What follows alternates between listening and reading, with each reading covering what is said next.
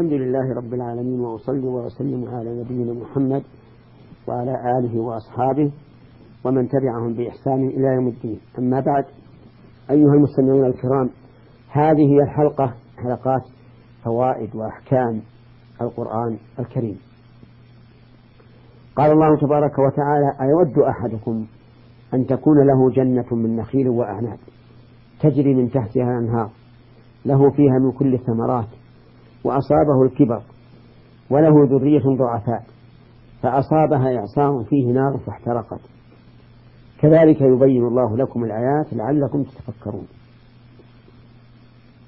هذا استفهام لتقرير الحال التي يريدها الإنسان، فيقول عز وجل: أيحب أحدكم أن تكون له جنة، أي بستان عظيم من نخيل وأعناب ومياه تجري من تحتها فيها له فيها من كل الثمرات من النخيل والأعناب والفواكه وغيرها، وأصابه الكبر وله ذرية ضعفاء. أصابه الكبر لا يستطيع أن يعمل فيها، وله ذرية ضعفاء لا يقومون بما ينبغي لهذه الجنة، فأصابها إعصار فيه نار فاحترقت. إعصار يحمل حرارة شديدة فاحترقت.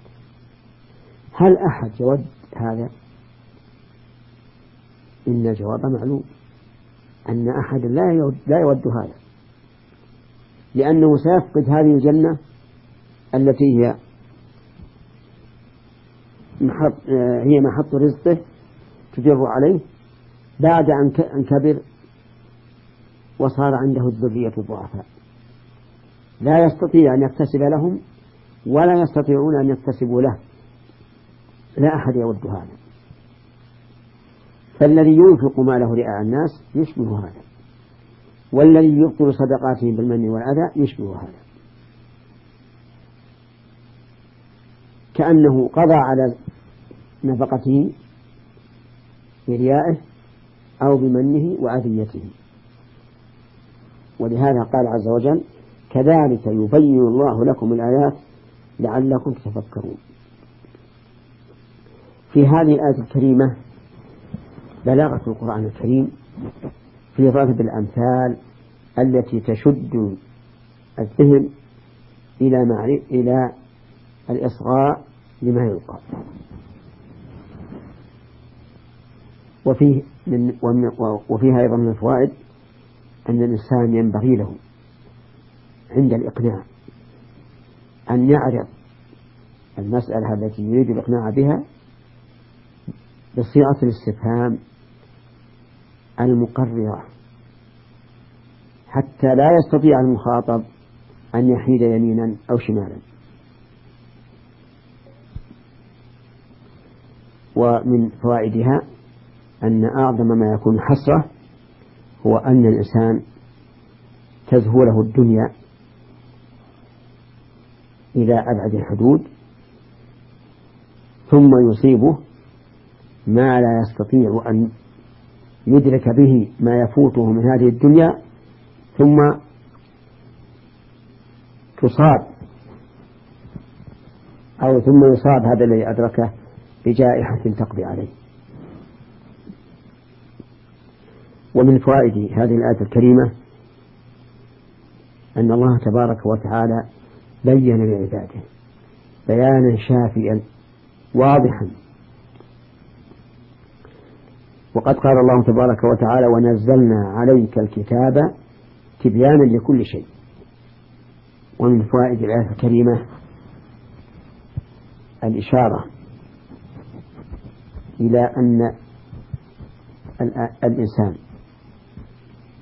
كلما بانت له الآيات للتفكر فإنه يزداد عقلا وفهما، لقوله تبارك وتعالى: لعلكم تتفكرون. ومن فوائد الآية الكريمة إثبات حكمة الله عز وجل، وأنه لا ينزل الآيات إلا لحكمة، ولا يقضي قضاء شرعيا ولا كونيا إلا لحكمة، لقوله تعالى لعلكم تتفكرون. ومن فوائدها الثناء على التفكير، وأنه ينبغي للإنسان أن يكون مفكرا، لكن يجب أن يكون تفكيره مبنيا على آيات الله عز وجل لا على أفكار منحرفة، لأن الإنسان قد يكون عنده ثقافة وتفكير لكن لكنه مبني على أفكار منحرفة فيزداد ضلالا. وإنما التفكير النافع ما كان في آيات الله، لقوله تعالى يبين الله لكم الآيات لعلكم تتفكرون.